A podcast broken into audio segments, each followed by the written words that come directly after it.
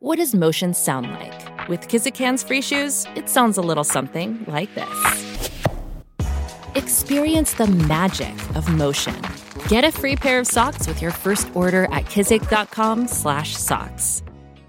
Another day is here and you're ready for it. What to wear? Check. Breakfast, lunch and dinner? Check. Planning for what's next and how to save for it? That's where Bank of America can help. For your financial to-dos, Bank of America has experts ready to help get you closer to your goals. Get started at one of our local financial centers or 24-7 in our mobile banking app. Find a location near you at bankofamerica.com slash talk to us. What would you like the power to do? Mobile banking requires downloading the app and is only available for select devices. Message and data rates may apply. Bank of America and a member FDIC. Hello, everybody. This is Marshall Poe. I'm the editor of the New Books Network. NBN listeners like to read books and buy them. So we thought we'd tell you that right now, our friends at Princeton University Press are having a remarkable site wide sale. You can get 50% off books, including ebooks and audiobooks, with the code 50, F I F T Y, at checkout until May 31. You can save some real money on Princeton University Press books. I encourage you to go there and check it out. Welcome to the New Books Network.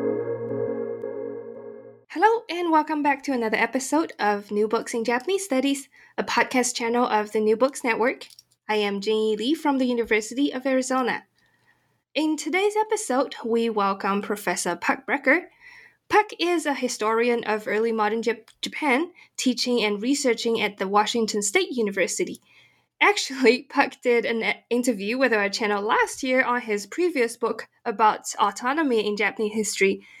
This time, Puck returns with his brand new book, Animal Care in Japanese Tradition A Short History. It was recently published by the Association of Asian Studies in their Asia Shorts series. So, this book provides a historical overview of how Japan has trained, controlled, and used animals. Situating Japan's relationship with animals in its historical and social context, this book identifies similarities between the Japanese animal care and the West and interrogates the term tradition that's been used to describe this history. So, welcome back, Puck. Uh, it's good to see you again. Thanks, Jingyi. It's great to be here. Thank you. You've obviously been busy since our last chat. Uh, popped up another book so soon, and this topic, the topic of this book, is quite different from your previous one. So, how did you come to write on this one? How does how how did um, your projects develop, and is this book connected with your previous works in any way? Yeah, so I think it's common to research and want to write about what you have an interest in, a personal interest in. Uh, the topic of my last book, which you just mentioned on private spheres and autonomy in Japanese history, uh, that was not a personal interest of mine. Um, I wrote it because uh, I thought it was it would be an important contribution to the field, uh, and because it would fill a gap in scholarship on Japan. Uh, but this time, I wanted to indulge myself uh, by researching my current passion, which is animal care. Uh, I've been volunteering at an animal rescue facility close to where I live, and I took a course in wildlife rehabilitation. And on weekends, I go out looking for wildlife. So uh, I started researching traditional Japanese animal care simply because uh, there's not much out there about it, but also because I take personal pleasure in the topic.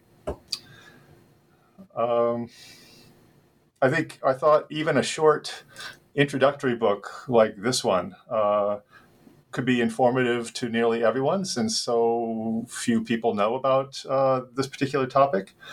So I did want to keep it short uh, and affordable, uh, but also make it accessible to a broad readership.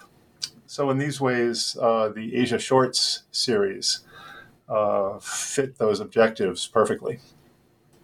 Definitely. Now that uh, now that you've explained your personal reason behind it, it makes much more sense because some of the things you mentioned in the preface, I was hoping to see more of it in the body, but I guess um, um, we'll get into that later.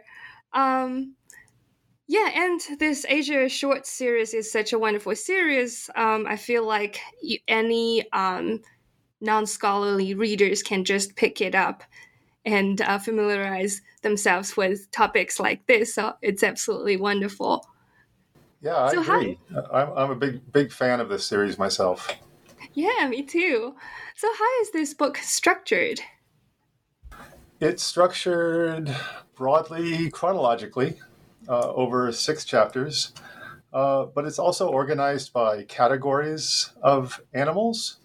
So, broadly speaking, pets as one category, domesticated animals as a second category, and then wildlife as a third category. Uh, obviously, people cared for these different categories of animals very differently, uh, depending on those respective categories' proximity uh, to humans. So, pets, for example, pets uh, often treated like members of the family. Uh, they were also status symbols uh, in early Japan. And so, pets carry great em- emotional value, affective value. Um, domesticated animals, by which I mean livestock, of course, were different. They held great economic value, uh, relatively less emotional value. Um, interestingly, pre Meiji uh, veterinary medicine was limited to this single category uh, of animal. Uh, animals with great economic value, and talking about horses uh, and cattle specifically. Uh, there was no really to speak of no veterinary medicine focused on pets. Uh, and then there's a third category, wildlife. Uh, and there are so two subcategories of wildlife. I suppose you could divide wildlife into uh, noxious animals, that is to say, vermin, pets uh, that are to be avoided or eliminated, exterminated. Um, and then the other subcategory, useful wildlife uh, that can be used as meat or for their fur, uh, medicinal products. Uh, so wildlife had some material value, uh, but no effective value. So uh, the book discusses these various categories of animals uh, separately.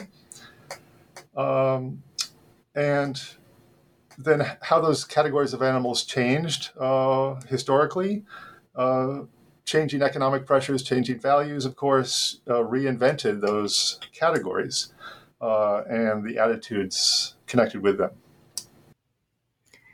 Now, in the book, you mentioned that um, a discussion of animal care and control may not be a commonly seen topic in Japanese studies, but you argue that a better understanding of Japan's relationship with animal and nature can help us challenge some existing notions.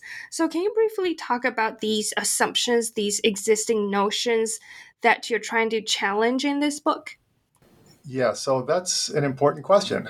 Uh, it it gets at the heart of one of the things that I'm doing uh, in this book, and I think how people talk about and think about Japan's treatment of animals closely reflects how they think about Japan and Japanese society more generally. So, the history of animal care is very much the history of people. Uh, there are several schools of thought about the topic, uh, and I'll just reduce it to two general schools of thought. So, essentialistic uh, interpretations Nihonjinron and this sort of thing, uh, look at Japanese thought uh, and religion, Buddhism and animism and so forth, to claim that humans are one with the natural world, whereas Westerners seek dominion over the natural world. Uh, I think many listeners to this program uh, will be familiar with this argument. Uh, the evidence for this is the historical prevalence of vegetarianism, the bans on killing issued at various points in Japanese history, uh, and then, of course, Tokugawa uh, Tsunayoshi's compassion edicts uh, prohibiting uh, people from perpetrating any sort of harm upon animals. Uh, but the more we learn, the more we find that all of these are highly problematic uh, as historical evidence. Uh, the hunting bans were temporary and only applied to certain animals and certain seasons. They sought to promote agriculture, uh, which of course was a source of tax revenue for the government. And then Tsunayoshi's edicts, these were an anomaly. Uh, they were universally hated they were largely ineffective, uh, and they were overturned after his death.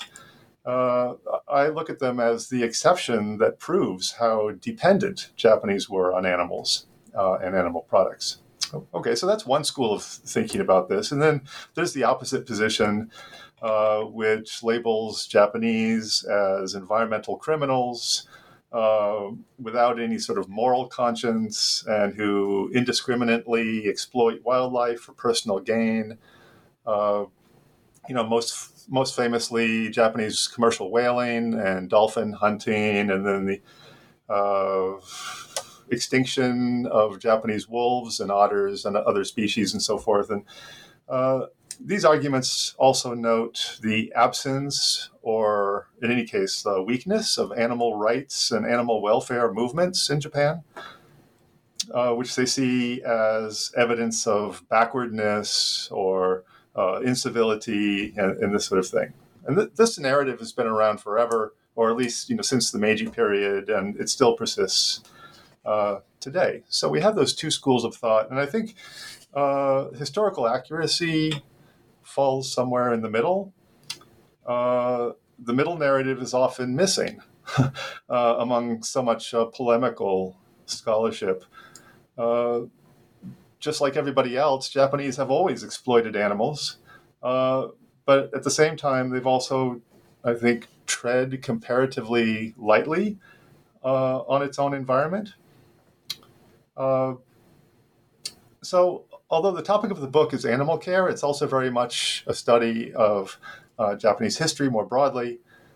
Uh, and so, you know, as with everything else, the more we learn, uh, the more effectively we can dismiss the sorts of false assumptions that uh, I just mentioned.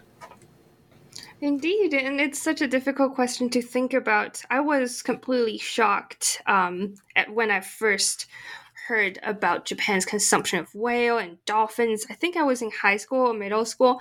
But then when I actually talked to some uh, Japanese people from that generation, they didn't even realize um, what the critiques on them were about because it was for them it was just a normal part of their daily life i was hearing stories that um, one of my professors told me that um, when they were in elementary school their school lunch would have dolphin meat. And so they never it never occurred to them that it was seen by um, countries outside of japan as a cruel act. And now that their tradition so to speak is being challenged um, they had that confused they had that confusion about what to think of their own culture. So I thought that was um, that was a really uh, great point that you mentioned in the first uh, chapters of your book. Now you also get into the discussion of religion because it played such an important part in animal care since early times in Japan. So, what are some of the concepts in Japanese religion that people use to theorize and practice animal control or care? Yeah, okay. So, uh, Japanese veterinary knowledge was, of course, imported from China, uh, introduced from China in the seventh century. Uh, but in the process, it was uh, contorted uh, so as not to contradict with existing medical practices and religious practices. Uh, so, traditional Japanese veterinary medicine then came to consist of a combination of spiritual treatments like prayer and exorcism, um, but also physical treatments like herbal medicines and moxibustion and needling or uh, needling or acupuncture. Um, but they also depended on the day's animal. So, you know, every, every day uh, was associated with or connected with one of the animals of the zodiac, the Chinese zodiac, right? Uh, so, for example, uh, I, I, and I give this example in the book for illnesses uh, or maladies befalling, for example, a horse um, on the day of the ox. Uh, called for application of needling and moxibustion, but also for worshiping the ox deity. Uh, this was done by cutting a peach branch uh, of a certain length uh, and then stroking the horse three times with it and then releasing the branch down the river. So um, I thought this was a good example of how medical treatments combined combined knowledge of herbal medicine, but also retained uh, a lot of the uh, uh, well religious pre-existing religious beliefs, uh, yeah, connected with healing. That's interesting. And if just out of curiosity, um, how how widely were um, stock animals um, held in households? Were they usually limited to more wealthy families, or were they just so necessary that each family, farm family, would have one? That kind of thing. Well, compared to Europe, uh, they were quite rare. uh, you know, they were they were quite valuable uh, and expensive, and expensive to keep. Uh, and you know, keeping them required a certain amount of land as well. Uh, so it was just it was just the wealthy, it was just the elites uh, that, for the most part, had cattle or oxen for agricultural purposes. Horses were almost exclusively used by uh, the warrior class for warfare. Um, and so these comments, I guess, pertain to early Japan and through through the uh, medieval period of Japan. Uh, things changed a little bit. The uh, horses and oxen both became somewhat more prevalent during the Edo period. Um, Western Japan had more oxen or cattle, and Eastern Japan were known more for their horses. But um, in any case, the, the, short answer to your question is uh, they were they were commodities that were not really uh, accessible to the common person, the common farmer, for example. Yeah. Okay, thank you. That's really good to know. Um, now, returning to the topic of veterinary practices, um, this perspective um, of uh, veterinary practice is a very innovative and intriguing one for me. So, how did veterinary techniques develop over time? As you mentioned, um, as um, Chinese and Western medicine was introduced to Japan in different time periods, how did these influences change the Japanese tradition of animal healing? Well, they changed it uh, enormously and, and fundamentally. Uh, you know, the book points out uh, a number of historical continuities in Japanese conceptualizations of animals and care of animals. But veterinary medicine, uh, the modernization uh, the westernization of veterinary medicine was a major rupture. Um, of course, you know, it involved overthrowing Chinese medical theory that had been embraced for some 1300 years. Um, and it also overturned the authority of tradition or the need to seek truth in the distant past. Uh, modern veterinary medicine took a completely different approach. Uh, it stressed, of course, the scientific method uh, and constantly sought new knowledge uh, and medical advances. So, you know, from the Meiji years, although some people, some individuals continued to practice traditional treatments, herbal medicines, needling, and this sort of thing, um, bona fide vets, trained vets, were schooled uh, and practiced European uh, or Western veterinary knowledge. Okay, that's very interesting. And um, you also mentioned earlier um, about the tradition of keeping animals as pets. Um, well, I love pets, so I'd like to talk more about this. Um, from historical materials, we know that early modern Japan um, well, like uh, like the the shogun that you mentioned, Tsunayoshi, he he loved pets. His um, the uh, we can we can delve more into um, his regulations about non-killing.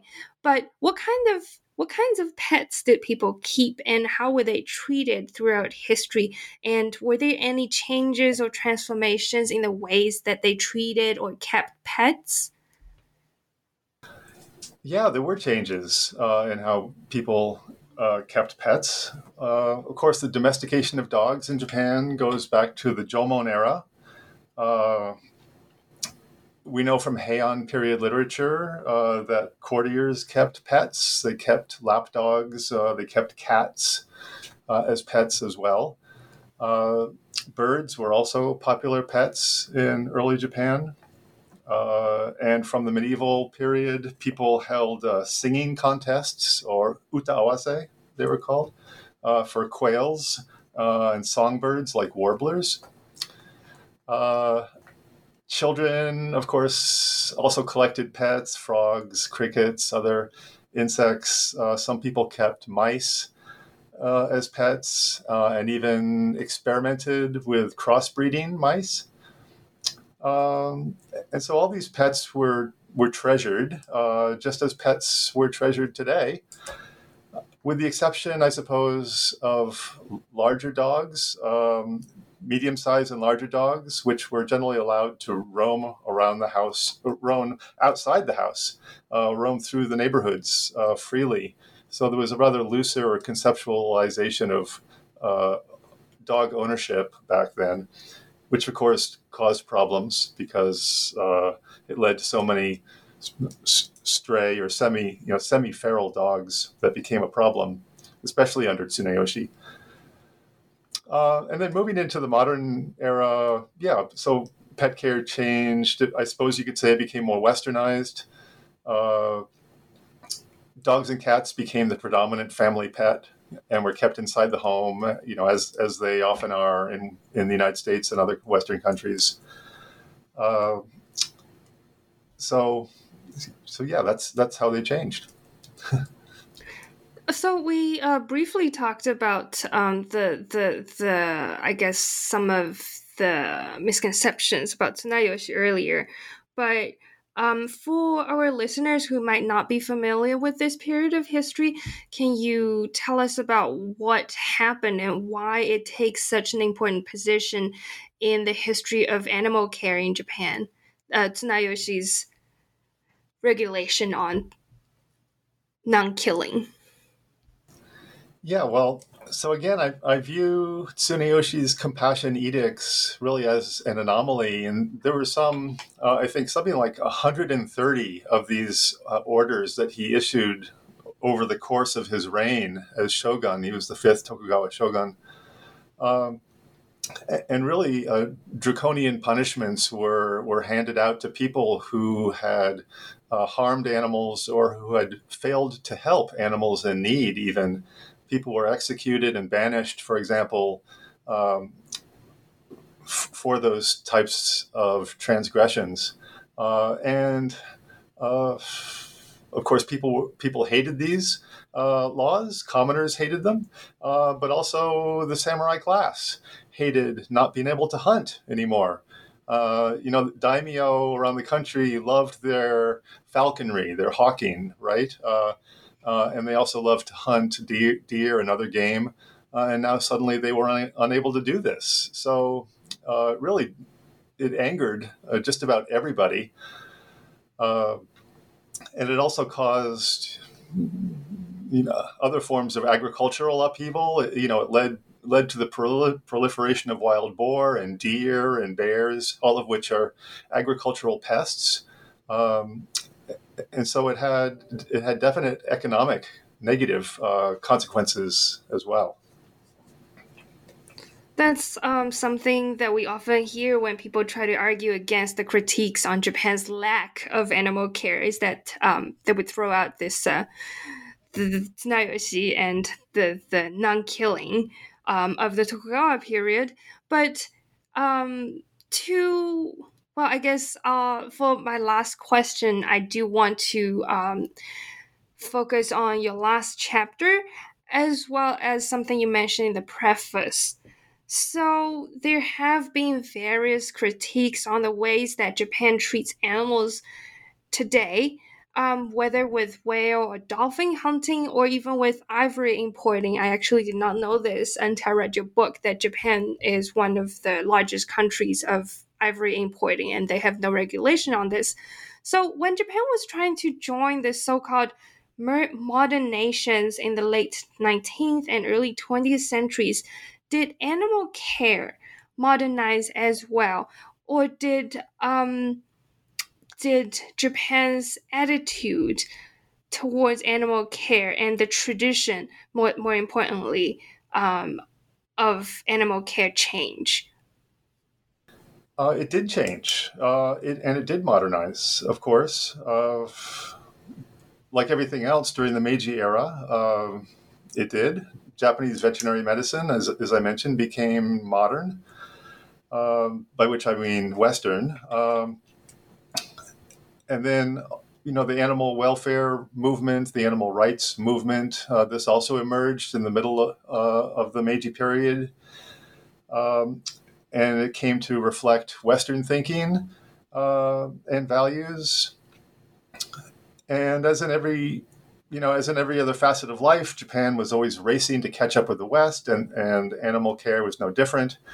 Uh, and it was always finding itself a step behind the West. Uh, and this is a word, this word behind, it's a word I find used to describe Japanese animal care uh, and to define Japanese attitudes uh, about animals. Uh, and, and, you know, I, I, suppose listeners can decide for themselves whether that that word behind is fair or, or unfair. Um, I do want to note, though, I think it's important to realize that Japan learned from the West the very practices that it was later criticized for. Uh, you, you, mentioned commercial whaling ivory imports trafficking in endangered species, etc. These were all Western industries. They are, because they continue to be Western in- industries. Uh, well, not commercial whaling anymore. Um, and then there are other wildlife industries as well. Zoos, for example, and Japan has the second largest number of zoos in the world. Uh, safari parks, aquariums. Uh, you know, Japan is criticized for all of these and how it manages all of these. Uh, then there's the euth- euthanization of cats and dogs uh, in Japan. Of hundreds of thousands of these uh, stray pets or abandoned pets are euthanized in Japan every year. Uh, but these are practices that Japan learned from the West. Uh, and these are examples of modernization. the modernization of animal care. Uh, you know, it's we're horrified by these practices perhaps today, but nonetheless, uh, you know, these were the accepted standards of animal care uh, in the day. Uh, and so this is a case, I think, of modernization becoming a problem, uh, becoming a source of uh, criticism and Japan bashing. And one of the arguments in my book is that there are many important continuities between pre Meiji uh, and modern Japan. Yes, Japanese attitudes have changed uh, somewhat, but what's often forgotten is how much Western attitudes towards animals have also changed during this time. And in fact, it's the change of Western attitudes uh, that has become more a source of criticism of Japan than, than Japanese tradition itself. So this ties to, um, I guess this is one of the classic case of East against West tradition kind of argument. But fast forward to 2022, um, not to put more spotlight on your personal opinion here, but how do you view as um, as an enthusiast of wildlife protection. How do you view the Western critiques on Japan about their lack of animal care even till this day? Well, the critiques have always been harsh and scathing, uh, and they continue to be today. But and of you know, of course, as an academic, I recognize the importance of of cultural relativism and remaining objective. But on a personal level, I believe the critiques are warranted and are necessary. Uh, you know, we live now, and it, we now all of us uh, are contending with global environmental problems, and biodiversity loss is one of those global problems that affects everybody. Uh, and so I think we're it's time, it's past time uh, for everybody, Japan included, uh, and the United States included, to collaborate with the, the most progressive uh, animal protection, biodiversity protection measures that they can uh, in order to prevent further collapse of biodiversity and, and mass extinctions. So, uh, you know, as much as I, as much as as a scholar, I want to remain objective uh, and distanced uh, from this question. Um, as much as I want to do that, though, I, I, do think that harsh criticism is warranted, not just for Japan, but for many other societies as well. That is so well said, and I'm so glad that you your your book can bring this view into conversation with um, studies in Japanese uh, in the field of Japanese studies. Well, thank you, Jingyi. It was uh, it was great to talk to you again. Thank you, and I look forward to reading your um, new books next year. I suppose. well, we'll see. I hope that happens. But for our listeners, uh, to find out more about animal care in Japan's early modern history and modernization of Japan's animal care, make sure to check out this new book by Puck Brecker, uh, Animal Care in Japanese Tradition: A Short History. This is Jing Yi from New Books in Japanese Studies. Stay tuned for our next episode.